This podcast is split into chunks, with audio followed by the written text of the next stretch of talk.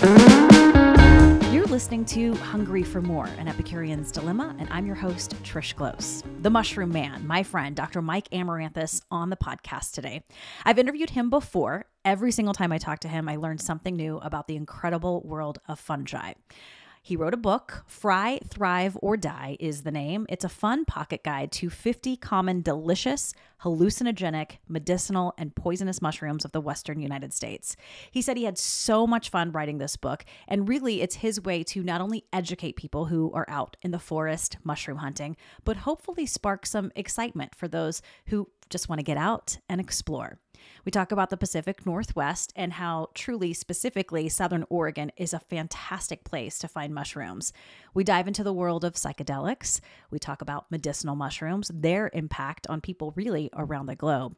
But what I get out of this interview, really what I get out of every single time I talk to this man, his love, his fascination of fungi is truly contagious. Here's Dr. Mike Amaranthus. I like your shirt. Thank you. It's very Trish. snazzy. Uh, Morels yeah. on your shirt, of course. Last time we we talked, you wore a mushroom shirt as well. I do. I tend to wear a lot of mushroom clothing. it's your life, mushroom clothing. ask me why. Uh, Dr. Mike Amaranthus, um, thank you for being here. I've actually interviewed you before way back in the day when I was in a different career. Um, it's episode 64 if people want to go check it out. But you really um, taught me so much in that interview because I knew mushrooms existed. I knew, you know, fungi was a thing out there, but I didn't know how important it was. And we've actually done a mushroom hunt together. That's been documented as well. A lot of fun. A lot of fun. That was a lot of fun. That's also on my website if you guys want to go check it out. We went hunting for chanterelles this time last year and we found so much more. We found chanterelles, but we found so much more. Right. There's a lot of diversity out right now. And it's been a narrow window between when there was enough water out there in terms of rainfall and when it's going to start to freeze. So it's been a narrow window this fall, unfortunately. But uh, we were out last weekend. We found all kinds of stuff. So. Hmm. Okay.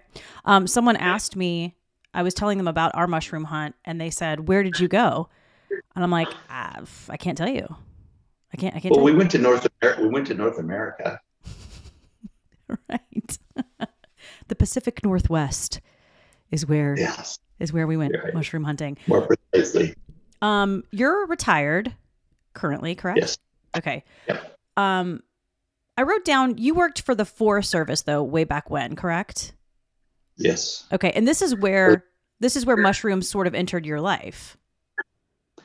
Yeah, I mean, I was I was really a soil scientist, but um, I was doing some research on mycorrhizal fungi to improve tree growth and to keep trees from getting diseases and better production, you know, in the in the nursery and the field in terms of outplanting success in terms of the trees seedling survival. So that's how I got interested in fungi. We got some really good results by inoculating with the, the spores, which are the seeds of these fungi. We basically water them into the, where the plants were growing and they develop these big, robust root systems that help them survive. So right. I got real excited about it.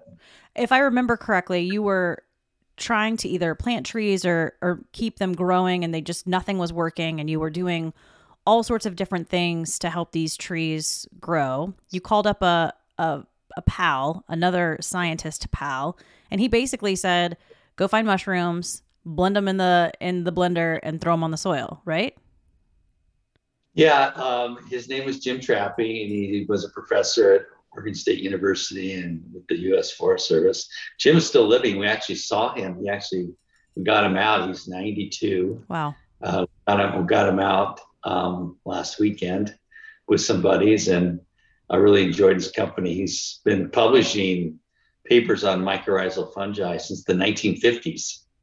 So the 50s, the 60s, the 70s, the 80s, the 90s, 2000, 2010s, and 2020s and him and I just wrote a uh, paper on um, fungi and climate change and how um, using micro, using mycorrhizal fungi in like agriculture can help ameliorate climate change. So Jim is still pumping out manuscripts at 92. He's he's quite the uh, quite the personality and a great scientist. But he's the one that got me interested back in the 1970s, and he basically said with certain kinds of mushroom you can't use them all as spores but he said to gather them and put them in a blender and make a suspension out of them and water them in and you'll get mycorrhizal root systems, which really made the difference in terms of the trees surviving in the field. Were you sort of in that moment when you saw the results? Was it a little bit of like mind blown? Yeah, I mean, I it sounded so simple at the time, and mm-hmm. back then we were trying to grow trees like corn.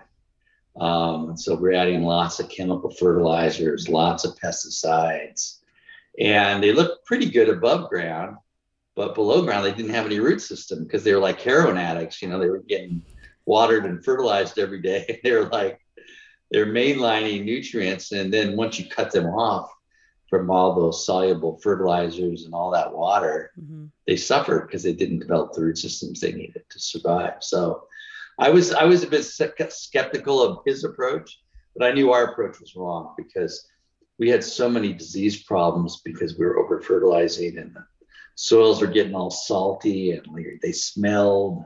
Right. I mean, it was it was not a good sustainable way to grow trees for sure. So once you figure this out, you see kind of how it worked. Is that when you really launched into researching more about mycorrhizae?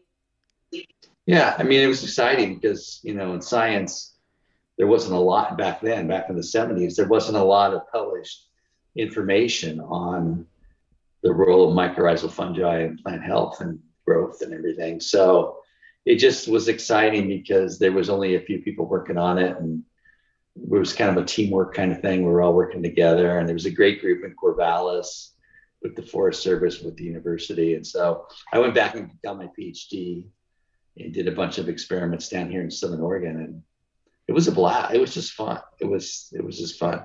I bet. Um, explain to my listeners mycorrhizae. What what essentially is that?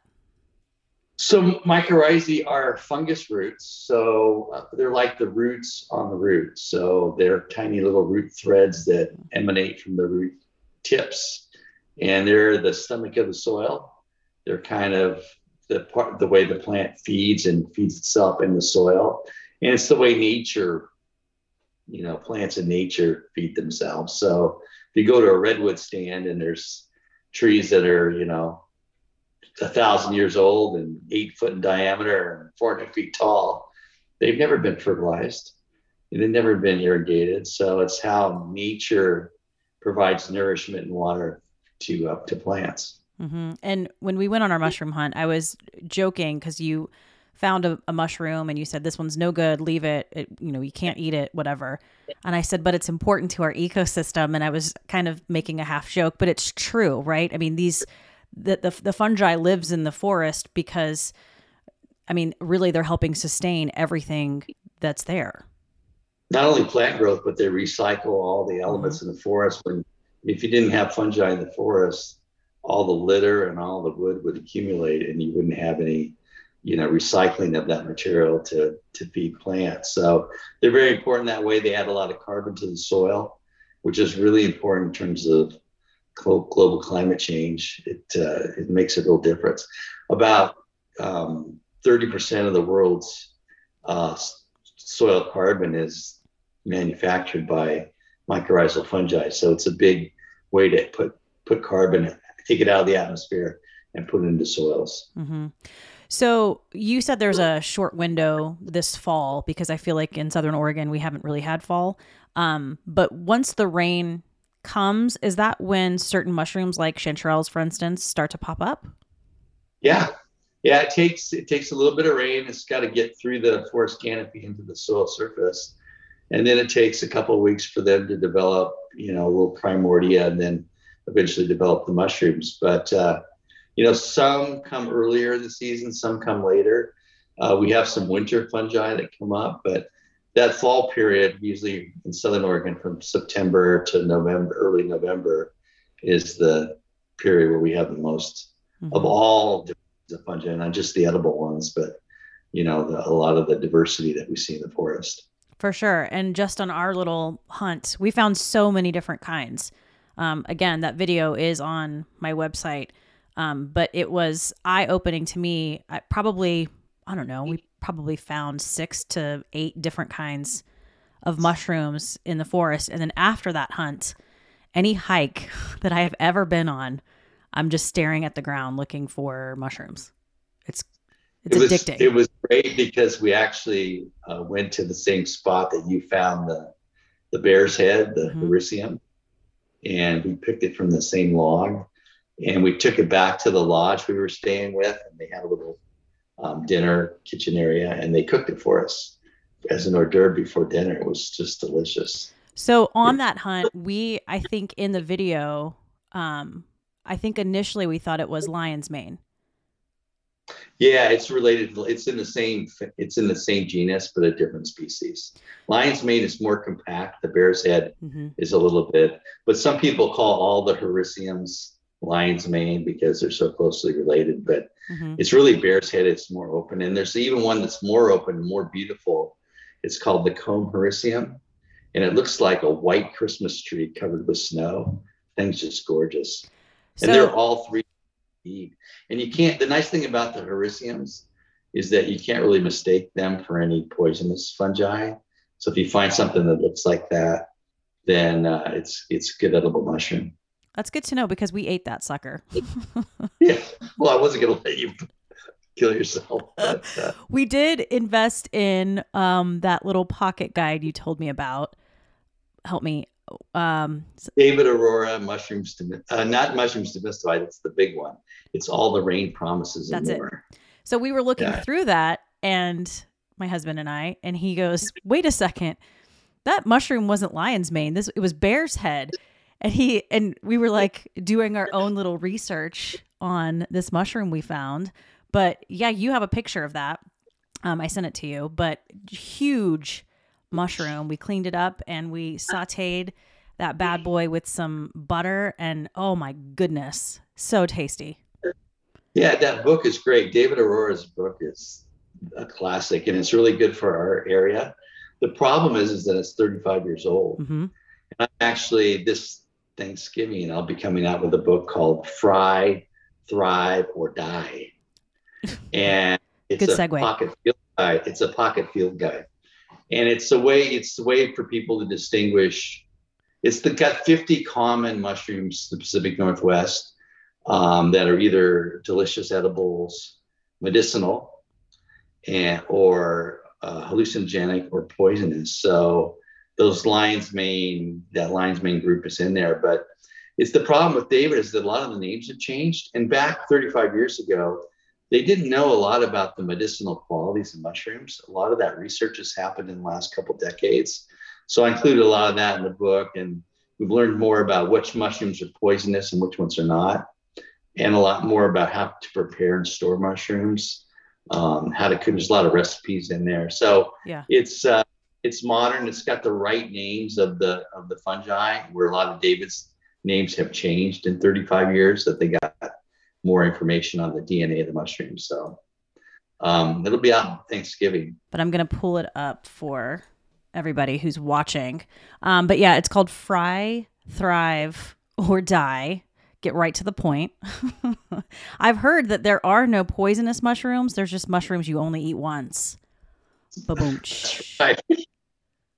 Yep. Good, right? People ask me edible and I always tell them yes, but it might kill you. So. Right.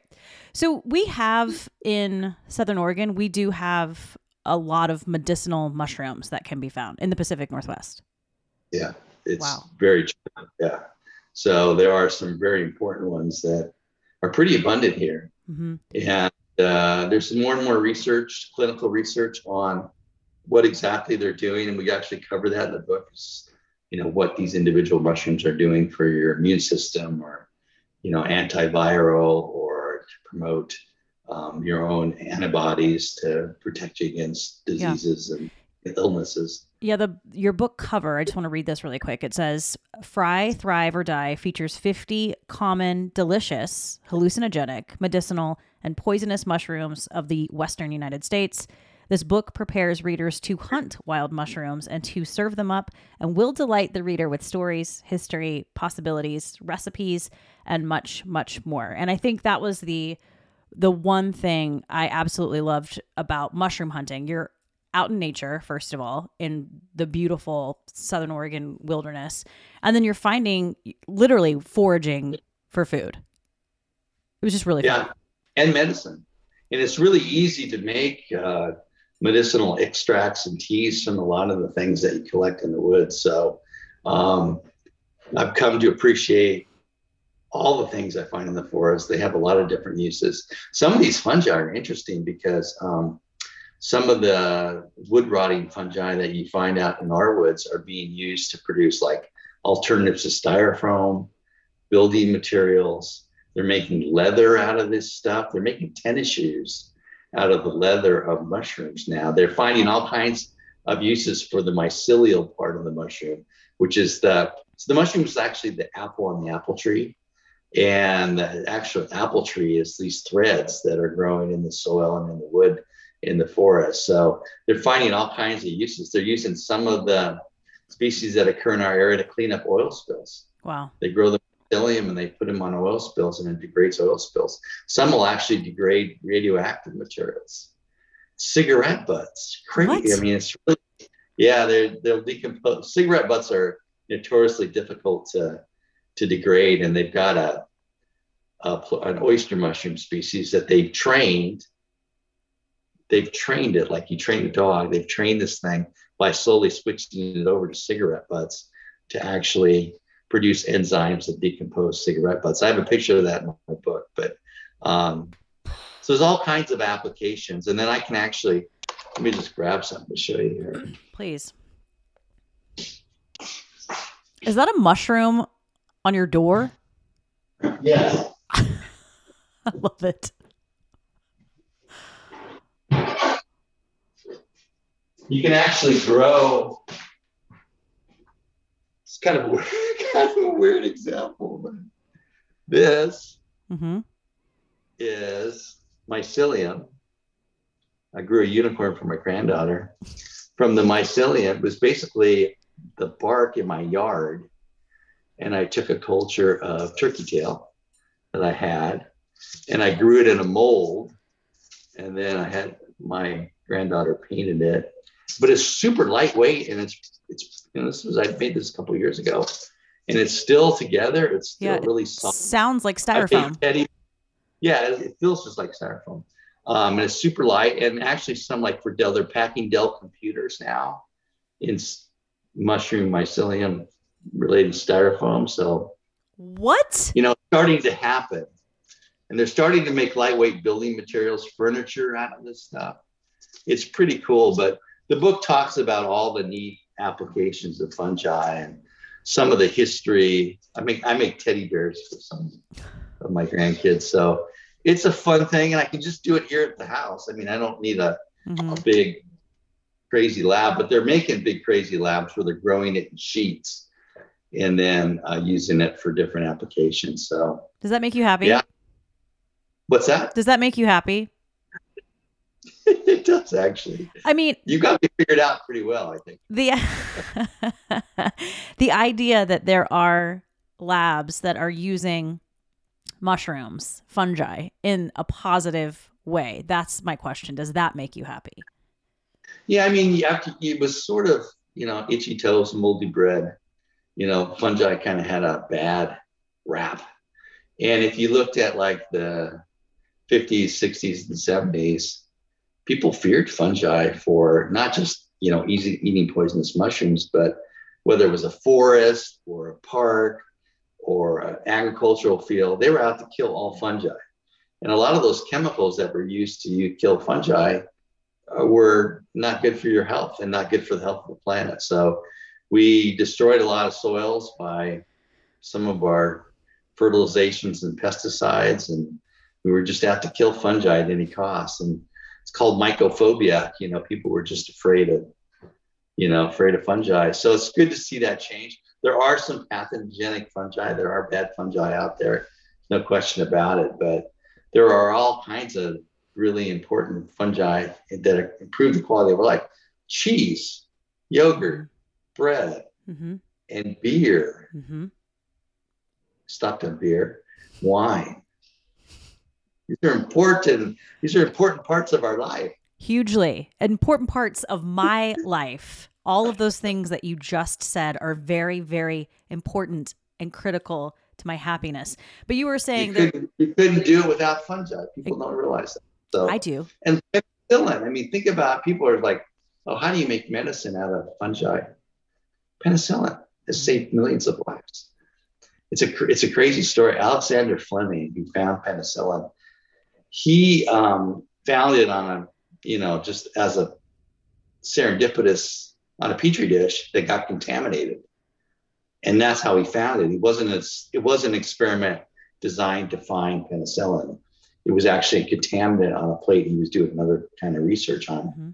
But the big breakthrough was his secretary years later found a strain growing on a pear in a marketplace. That penicillin strain that Alexander Fleming had was very effective, but it didn't grow very fast. So they weren't able to treat many people with it.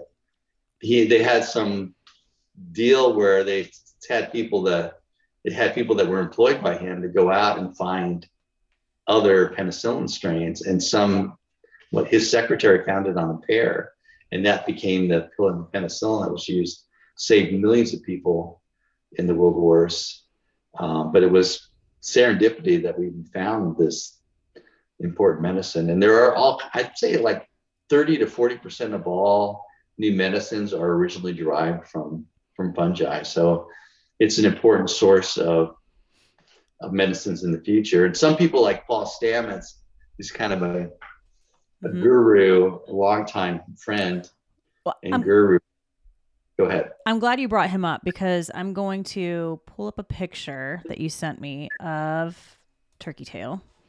Um, and the turkey tail I'm looking at it right now and I'll put it up on the screen for everybody to see this. But turkey tail, what I've read of it, is incredible as far as medicinal uses.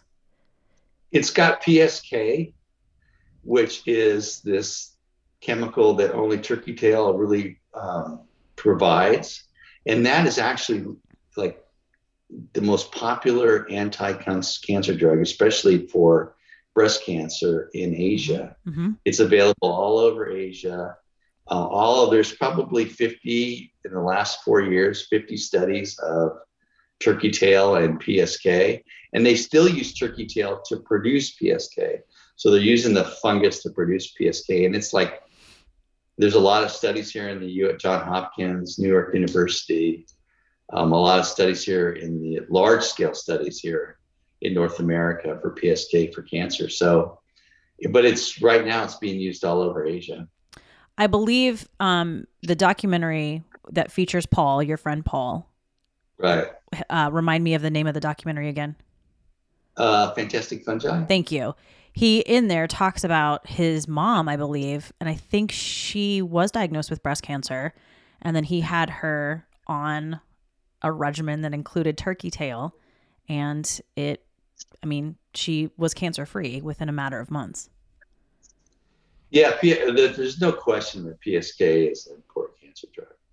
And the other fungi that are out there, like reishi, which is also very common in our mm-hmm. forest, um, is got been used for thousands of years um, for us. I mean, just the reishi is actually called the mushroom of immortality by the yeah by the Chinese that's been used forever. It's carved in some of their temples. It used to be only been able to be used by the the royal families of China because it was considered so precious and dear. So I put up so, a picture of that too. You sent me a picture of that. It looks like it's kind of in a log, like it's almost like coming out of the log. Right. Right. Yeah, it's very common. Um, and the turkey tail too. I was going to ask you about the turkey tail. It also looks like it's growing on it's growing on a tree. It grows on hardwoods primarily. So it's um, really common on oak stumps and oak logs. You probably probably 50% of the people that are living in your listening to your podcast right now have it in their yard. Turkey tail? yeah, it's everywhere. So any kind of old oak stumps, I mean, it's all over Southern Oregon. I, I collect it between my yard and my neighbor's yard. Of course. And I make tinctures out of it and give it away to cancer patients. So That's amazing. Yeah. So I just make my own tinctures Of course with you it. And you just put a squirt in your coffee, orange juice, you know, your tea, Okay. squirt morning and night. It's really good, good for you. And it's, um, there's really a lot of data. If you go to mushroomreferences.com, that's Paul Stamets' website, hmm they'll list all of the recent studies on these medicinal mushrooms in the Northwest. So you can actually look at the actual science for people that are interested in that. Because, and there's also some popular, you know, magazine articles about medicinal qualities of mushrooms. But if you actually want to look at the research, um, it's available at that website. So I send a lot of people there. Okay. Um, let's go back just a bit before I get into some of the other pictures of mushrooms that you sent. Um, but you had a company, Mycorrhizal Applications, in Grants Pass, Oregon, and you were essentially were creating these mushroom cocktails, right? That were helping sustain um, plants, crops. Right. Yeah. So uh, what we were growing is they're called endomycorrhiza or arbuscular mycorrhiza, and they don't produce mushroom fruiting bodies, but they produce the individual spores, which are the seeds of the mycorrhizal fungi. And we were collecting them in in roots that were colonized by mycorrhizal fungi, and we were selling them for to agriculture to improve plant performance with less fertilizer, less pesticides, less water. And it's they're still they're actually much bigger than they were when we owned it. They're still in Grants Pass. Uh, they have offices in other parts of the country, and they sell the product in 40 different countries. So it's really grown. It's an important sustainability thing, and it adds carbon to the soil, which is really critical right now because uh, we want to put carbon in the soil and out of the atmosphere. it's hugely important. And i just i remember when i was interviewing you the first time i was so annoyed. I'm like why why don't we know about this? Why don't why don't more people understand and know about this if it's truly it just seems like this little miracle worker that could reduce water use can reduce um, oil i mean all of these things I, I just i can't understand how we don't know more about it Well, it's a billion dollar it's a billion dollar industry now, which is great. There's is good. several companies.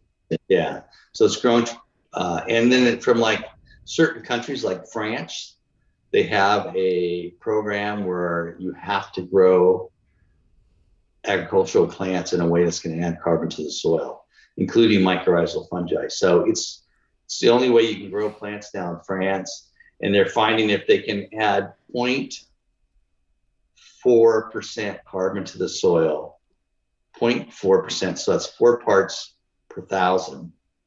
If they can increase the carbon level at four parts per thousand in their soil, they ameliorate all of their carbon emissions in France.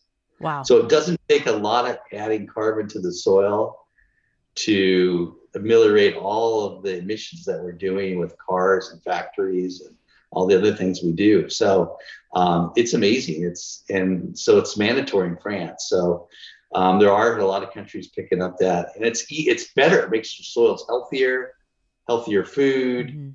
and it's basically you know no t- mycorrhizal fungi you know not tilling or just minimum tilling adding compost cover crops all the stuff that adds life and carbon to the soil. So it's healthy it's better food better nutrition.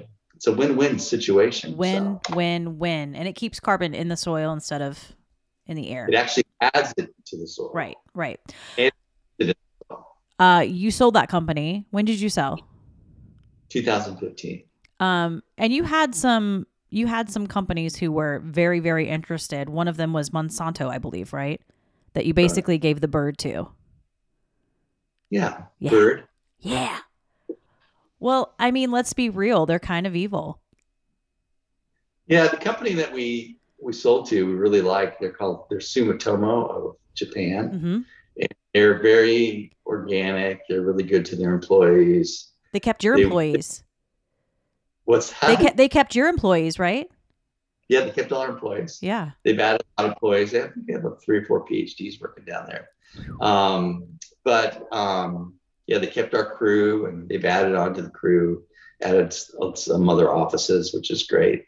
So yeah, we've been really happy with those guys. But um, they're using bio the whole company. It's it's Valent Bioscience is the North American um, part of that company, and they're looking for biological solutions to a lot of agricultural problems. So, you know, instead of spraying with pesticides to kill organisms, they're using bacteria or fungi, which are produced naturally as a natural alternative to dangerous chemicals. I love it. It's so so important, and it's just so fascinating too. I was worried we weren't going to have anything to talk about. well, sometimes that happens. Not with us, friends. Not sometimes with us. that happens. Um. Okay. Let me. I believe this picture is the Pacific Golden. You say sh- that's a chanterelle. Right. Okay. Which we went hunting for because I was dying to find them. Um, we found a lot of white, the white chanterelle. Right. There were fewer whites this year and more more yellows. So. Hmm. Uh, Why is that? Yeah, I don't think there was enough long enough period of moisture for the whites to develop. So we just had a narrow window where it was like bone dry to when it's going to start freezing and the snows hit. So the whites develop later, and I think it was just not conducive for that. But they're both delicious. We have another chanterelle that's really delicious. It's this. It's the hollow foot or the yellowfoot chanterelle, mm-hmm. and it's much more smaller and delicate the big Pacific yellows and the whites are really thick and they're meaty and you can get pounds and pounds of them. But the little delicate one is also the yellowfoot is also very delicious. Um, you taught me a trick last year called dry saute because we we had so many mushrooms. I I was like, there's no way I'm gonna eat all of these in the next few days. And you said you can freeze them, and you clean them off, kind of shred them up because they literally shred like pulled pork or chicken, like they Right. kind of shred apart. Um, put them in a pan with no no oil, no seasonings, and they kind of squeak a little bit, and the water comes out of them just a touch. And then you can package those and freeze them, which is what we did. We just opened some a while back. I made risotto, the chanterelle risotto, which was to die for. But that's a great little trick, that, uh, something that you taught me with mushrooms that you can do with really any edible mushrooms. Morels, for instance, you could do the same thing with those. That dry And you saute. could also when you cook when you dry saute, they tend to create moisture in the pan, and you can actually pour that moisture off the pan. You don't necessarily have to throw it away. You can use that in sauces and soups. Mhm. So like morels make a beautiful that water that comes off of morels makes a beautiful addition to gravy, um, sauces, soups. You just don't throw Yeah. it away. No. still- Well, I actually, when I froze them, I left some of that moisture in there. So they were kind of in right. that sauce. And so, again, when I made this risotto, all of that went in this risotto and it was just, it was incredible. Yeah, it's really good for you too. There's a lot of the, the mycorrhizal fungi. They accumulate a lot of micronutrients that you usually don't get in food because they're wild foods. Right. They're outgrown in nature, so you've got all this copper, selenium, and you've got iron. You've got these, all these manganese. You get all these things. So mm-hmm. you don't usually get in food anymore because they don't add that to agricultural soils. So, and then all these beneficial polysaccharides and chitin materials that, you know, we used to eat wild foods until, you know, a couple hundred years ago.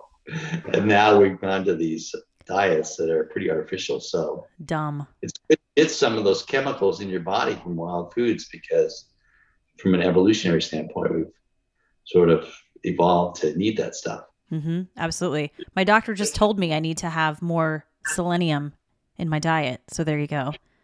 Yeah. Where else are you going to get it? Uh, Brazil nuts. She said Brazil nuts. Oh, oh yeah. I'm not surprised. Yeah. Yeah. Trees, trees are good sources. a Brazil nut a day, she said, will will solve the selenium problem. But I like the idea of mushrooms a lot. Um, another picture. Uh, it was the first one you sent. I'm gonna not be able to pronounce this. Bol Bolitas, Bolitas. Yes. Edula. beautiful mushroom. Um, why'd you send me this? What? Tell me about this mushroom. Because it's one that occurs pretty commonly um, around our area, Mm-hmm. And it's the one that they call it porcini, and it's the one the Italian Americans really love. Um, it's got a real almondy, it's nutty kind of flavor. Um, if you travel to Europe, you can't travel through Italy and not see it on every menu in Italy and stuff. But it occurs, people have realized it occurs around here. Wow. We get a spring and a fall porcini. The the spring one is Boletus rex-veris, and it occurs in the kind of the high Cascade areas from Mount Ashland all the way up to Crater Lake. So that's in the spring, late spring. And then every three or four years, we get a big fall fruiting of Boletus edulis semimatron, which is um, pretty good. And they're delicious. I mean, they've, I think they might be my favorite mushroom. Really? Let's go Yeah. hunt for those. yeah, they're, they're fun. And it, in the springtime, they don't get a lot of bugs.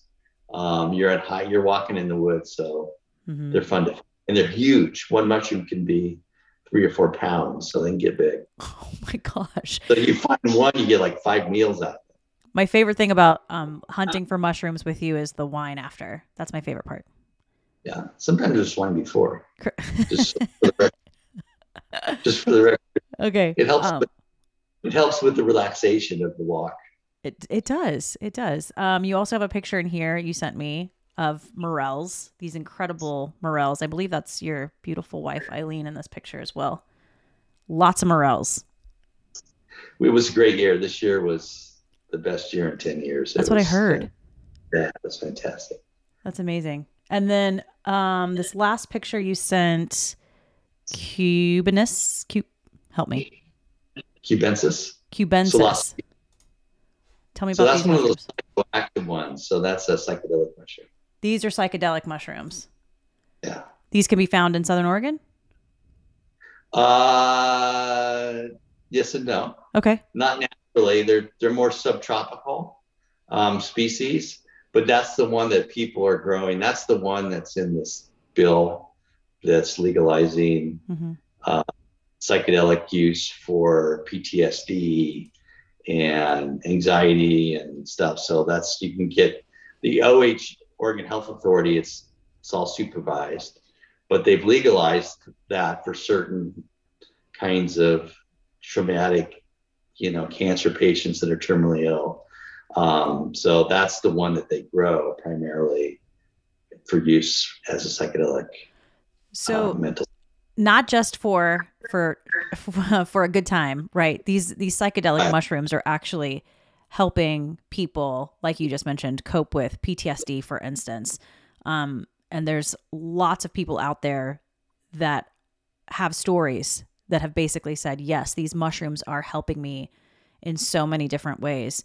Um, when that There's a lot. There's a lot of re- there's a lot of published research as well. I don't want Right. to be, and and you know, really great institutions are doing that work. So if you go to that mushroomreferences.com and you go to psilocybe, which is the genus of that group, Mhm. I mean, you can actually look at the studies yourself, and there's a lot more underway. But yeah, I mean, it's it sort of reprograms your your mind. It reconnects your mind certain ways. A lot of the problems with people with depression and anxiety is they get in this negative feedback loop and they can't get out. Um, and it kind of re, re, redirects the pathways of the brain. It tends to make you feel one closer to nature and Mhm. and things a little better, et cetera. So that psilocy- psilocybin cubensis uh, mushroom is the one that is popularly grown indoors and outdoors as the drug for to do that. And they're they're pretty potent. You got to be really careful that you don't take a heroic dose and overdo it. do it do it in an unsupervised situation. And that's the nice thing about the law is that it's got to be supervised. It's got to be under from a licensed per, professional. It's got to come from a licensed production facility. Mhm. Um, you just yeah, it's not like you know you're going down into the shop and buying cannabis or something. You've got this is a lot more regulated. Well, it's interesting that you brought up cannabis because we saw the same thing with marijuana years ago, doctors were saying it actually does have medicinal use and purposes depending on you know the diagnosis of someone whether it was cancer chemotherapy helping you know bring appetites back that kind of thing. We saw the same exact thing where people were all up in arms over legalizing marijuana and here we are. It's not that big of a deal you know it, it so I, I feel like the same thing is happening with psychedelics and psilocybin at least in oregon we're seeing that the, the difference i think is that there really wasn't a lot of research on marijuana there's more and more research on cbd and it does seem to help in certain things. Mm-hmm. But the marijuana itself, there wasn't a lot of research. Whereas in the 50s and 60s, the four, late 40s, early 50s, and early 60s, there was a tremendous amount of research on psychedelics, and that all stopped when they made it, you know, a major offense. So, um, the psychedelics um, research has benefited from this 20 years of research that was done early on. Um, so they had a head start on the cannabis industry, and so they they're doing they're doing a lot more now. There's probably close to 100 published studies in the last couple of years. So there's a lot of research. I think it's I think it's a much much better um, accumulation of data than we saw than we saw for cannabis. Do you feel like we're on the right path when it comes to the psilocybin, the psychedelic mushrooms? Do you feel like we're on the right path though? it, ha- it needed to be regulated. Hmm. And um, it also, you know, the problem is that a lot of these anti anxiety, depression, PTSD drugs didn't, do, they, they just mask the problem. Um, they just numb the person to a level where they don't really care. Hmm. Um, but it doesn't do anything. As soon as you get off, you're in the same situation. So, I mean, it's great if you're a drug company because you, you know, you you're supplying a medicine that someone's going to take for 40 years. But right. is that really the, the approach that we should be taking? Where a lot of the psychedelics is you do it once, you never have to do it again. Wow. You know, it's it's you know, it's more of a reprograms the brain or you deal with something that's causing the anxiety or the depression. So it's in that way, it's more of trying to develop solutions to the problem and not just mask the problem. And a lot of times when for people with anxiety and depression, they get off their drugs, they're actually a lot worse. Um, you know, in terms of suicides, and so it's we we need some new approaches to these problems because we've been using the same drugs for 30 years. Mm-hmm. And it ain't so it ain't working. A, I don't think I, I doubt that it's the mushrooms are a panacea, uh, but I think for certain kinds of illnesses, mental illnesses, they will be found effective. Hmm. Very interesting. You break some of that down in your book, right? Yeah, I've got a the whole. I've got a lot of those species. I got a lot of the native psychedelic species that occur, like liberty caps, that you find on the coast, or there's a lot that occur in people's landscape bark locally. They don't know if they're there. And the problem with collecting um, psychedelic mushrooms just in your yard is there are some dangerous lookalikes that there's a few that are actually deadly. So I don't really encourage people to go out and forage for psychedelics um, until they really know, you know, what they're looking for. And that's the whole tone of the book is like, you know, even chanterelles, there's a dangerous lookalike, won't kill you, but it'll give you gastric distress called Gomphus floccosus. It's actually been changed to Turbinellus floccosus, but it kind of looks like a chanterelle. So you need to know that one if you're going to go out picking chanterelles. So the idea is to have a pocket guide with pictures and yeah. a key so you can tell uh, Turbinellus floccosus from Cantharellus formosus. Or Did everybody everybody just needs their own Dr. Ammo. Yeah. I have you. People, I can tell you, people that send me cell phone pictures of mushrooms and ask me, can I eat this? Those people never get any better at did you do that to me too? Yes. I get, really get hundreds of these. Um, uh, you gotta you gotta use the keys. That's how you get better. Mm-hmm. Or, or you know, go out with people that know you know what they're looking for. But right. I mean, I get pictures of you know, I'm not, it looks like poop as far as I could tell. I just let some brown thing laying on the ground. I mean, I don't know. You're asking me to, to you tell you if you could eat this thing. You know, I have no idea. It's just I brown. I think I just Mold- I just send you pictures of mushrooms. I never ask if I can eat them because i when in doubt throw it out. That's my motto that I learned from you. Really good. really so I'm just like nope, not doing it. But we did find a mushroom in our yard that looked like a chanterelle and I sent it to you and you were like, "No, yuck." You wrote back yuck. right. Yeah. Okay. Good. Yeah. Yeah. Yeah. I wasn't good. to eat it. Yeah. Um, speaking of cultivating mushrooms, there are some companies, I mean, I'm around the world that are cultivating certain kinds of mushrooms indoors. So chanterelles, uh, lion's mane, um, all different kinds of mushrooms. They're growing them indoors. I'm just curious your thoughts on that. Is it the same as So- finding them wild? Yeah.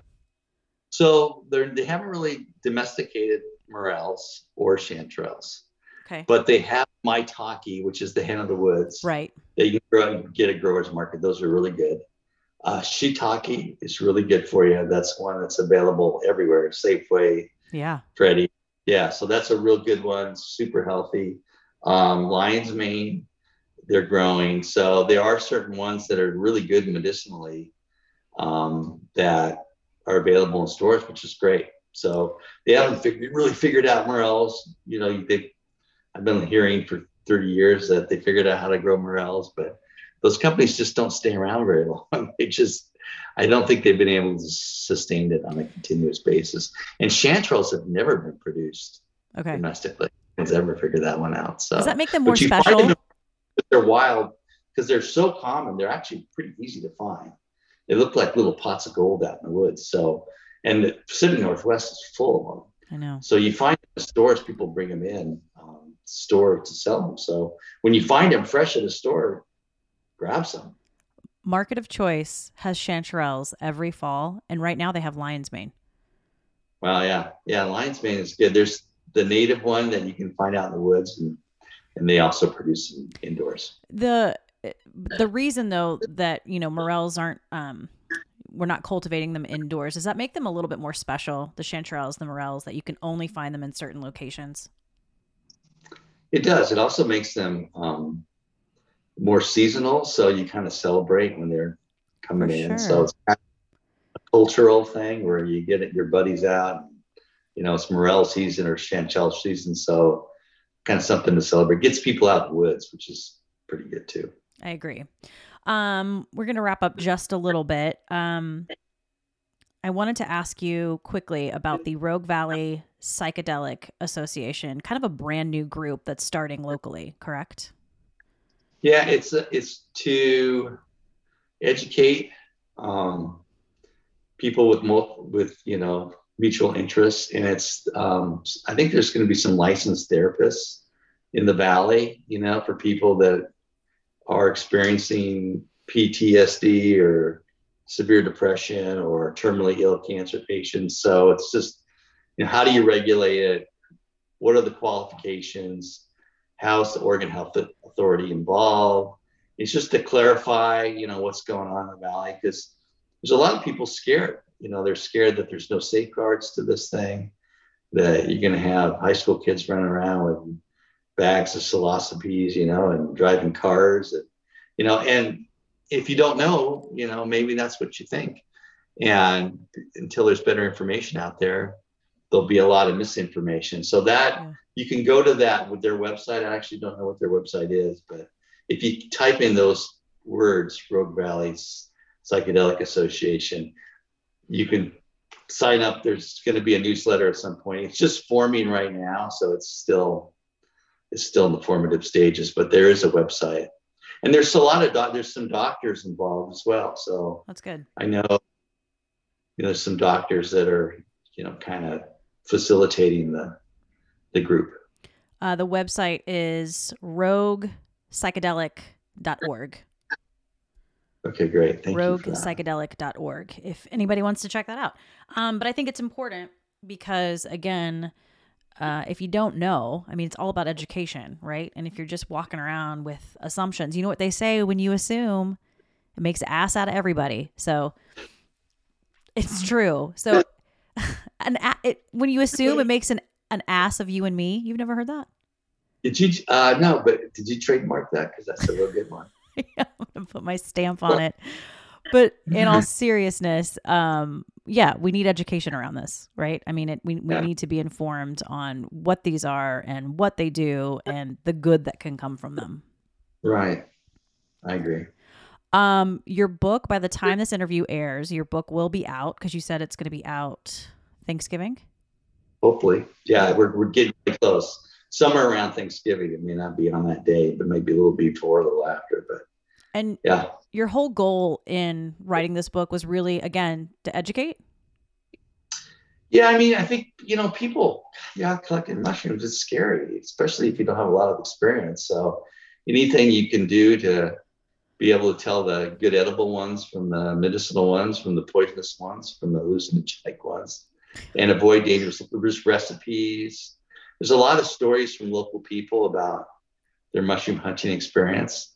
So people can relate to people that have been out looking for that. And so there's a lot of that. It's very fun. There's some fun pictures, you know, kids and mushrooms, um, you know, how how to find them in the forest, what the kinds of habitat they occur in, the times of year they occur in. So there's a lot of information in it. It's it, it was a lot of fun to write. I don't think I've ever written anything that was this much fun before. Um, so I'm having a blast with this thing. You're going to create little Dr. Ammos everywhere. I hope it generates more interest in fungi because we live, we live in the perfect area for it. I mean, you can't walk 20 feet around this place and not find fungi somewhere. So it's it's amazing. Southern Oregon is the is the hotbed for fungal activity. I was going to ask you that actually. Like, what, um, we have mushrooms here that don't exist really anywhere else, right? Yeah, there's a lot of indigenous mushroom species and stuff. There's probably 4,000 different kinds of mushrooms that grow in Southern Oregon. Wow. Why? It's crazy. Why here? Uh, a lot of different plants. You know, we have a lot of floral diversity, so a lot of different trees, a lot of hardwood trees and conifer trees, mm-hmm. a lot of different habitats. You got the rivers, you got mountains, you got pastures, you got really wet coastal areas and drier, cooler alpine areas. You just got every possible habitat that you could have in Southern Oregon. So, what makes it desirable for us to live here also makes it desirable for a variety of mushrooms to live here. I love Right? it. Go mycelium. Yay. Yeah, yeah. Um, did I make the book? You're in the book with your hericium, with your bear's head. The Yes. picture with the bear's head. And I actually thank you in the photo credits too. I think I used a couple of your photos. So Yay. yeah. Yeah. So it's gonna be fun. It's be on Amazon, Barnes and Noble, um, some local bookstores, uh, fungi.com, Paul's website. I'll have it. Aw. So we'll yeah, you know, and if it if I sell five copies, I'll be happy. If I sell fifty thousand copies, I'll be happy. I really don't care. I had so much I had so much fun writing this thing. I And you'll see that that's all that it's a matters. little it's a little zany. You're a little zany. it's a great stocking stuffer for the holidays. Wow, you're kind of like really pushing the book. Thank you. Well, because well, because I really like you first of all, and um, I'm really trying to butter you up so you take me mushroom hunting again. Um, This Morels for sure. we just had so we just had so much fun, and again, our mushroom hunt. Um, I documented it. It's on my website, and really, it's it's super educational because you are teaching me things about mycelium and the kinnikinnick that was on the ground floor and what that means, and that you know the roots look like the mushrooms, right? I think. I do, yeah. Um, yeah. And you heard that. yeah, and that where when you pick mushrooms, you're really picking the apple off the apple tree. So you kind of like compared it to that. We found mushrooms that um, I think we found one that was a chanterelle lookalike, and you said, you know, I'm not sure, but when in doubt, throw it out. So I learned so much on that hunt, um, and then that's where we found that bear's head mushroom. But if anybody wants to go check that video out, it's on my website trishgloss.com. It was just a lot of fun. The that's the thing. People need to get out because I mean the book stuff and just talking about mushrooms, you really only learn so much. But when you're actually out there in the woods, looking for the little bumps in the woods and uh, looking at the logs and actually holding them in your hand where you can see the color, you know, you can smell the fragrance of the mushroom. That's really when you learn. So I encourage people to get out. We used to, there used to be like a Mount Mazama mushroom club in Southern Oregon. I think they met in Medford. Oh. And I don't even, I don't know if they even exist anymore. Hmm. But uh, maybe we should redo that and start that over again where we I I would be happy to be in a mushroom club with you. I'm proudly. If we can have t-shirts. And, yeah, and I was I was actually in Italy for several mushroom festivals. And they really do it right. They dress up like mushrooms for their meetings. Perfect. They dress up their favorite mushroom, which makes for some interesting conversation. What a bunch of nerds. Mushroom people are nerdy. I like it. I like it. Nerd yeah. out over mushrooms. Okay. Um, you already said this, but tell everybody one more time where can they find your book, Fly, Thrive, or Die? It'll be on Amazon, Barnes and Noble, Apple Books, uh, Oregon Books will have it. Um, not quite sure. Fungi.com, which is Paul Paul's Fungi Perfecti company, they'll have it. Um, we're still figuring out which local merchants will have it, but okay. it'll be available online and locally. And we'll, if you go to the Fry, Thrive, or Die website, which will be up in a couple weeks, they'll have all the local retail places. Perfect. So wait, fry, I said thrive, it, or die. Fry, thrive. I said fly. I was thinking. I was thinking of the psychedelics. yeah. Fry, thrive, or die. Die. Yeah. Um, all the all the different categories of mushrooms basically what we're talking yeah. about okay yeah. beautiful um, well dr mike amaranthus thank you so much i'm so glad um, that we had this interview today because again the first one sort of set me up for all the questions that i didn't ask you that first go round so i'm really excited and happy you were here with me today i enjoyed it trish thanks for your interest in this because it helps spread the word well you you have created a mushroom nerd out of me. I'm not kidding. It's good. It's very good. Well, you'll get really hooked up morel hunting. Oh my god. I'm excited. I've only been once. I've only I've only hunted morels one time, so I would love to um, take another stab at it. We'll do it.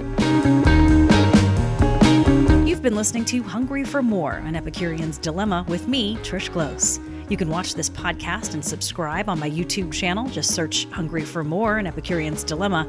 You can also listen and subscribe wherever you like to listen to podcasts.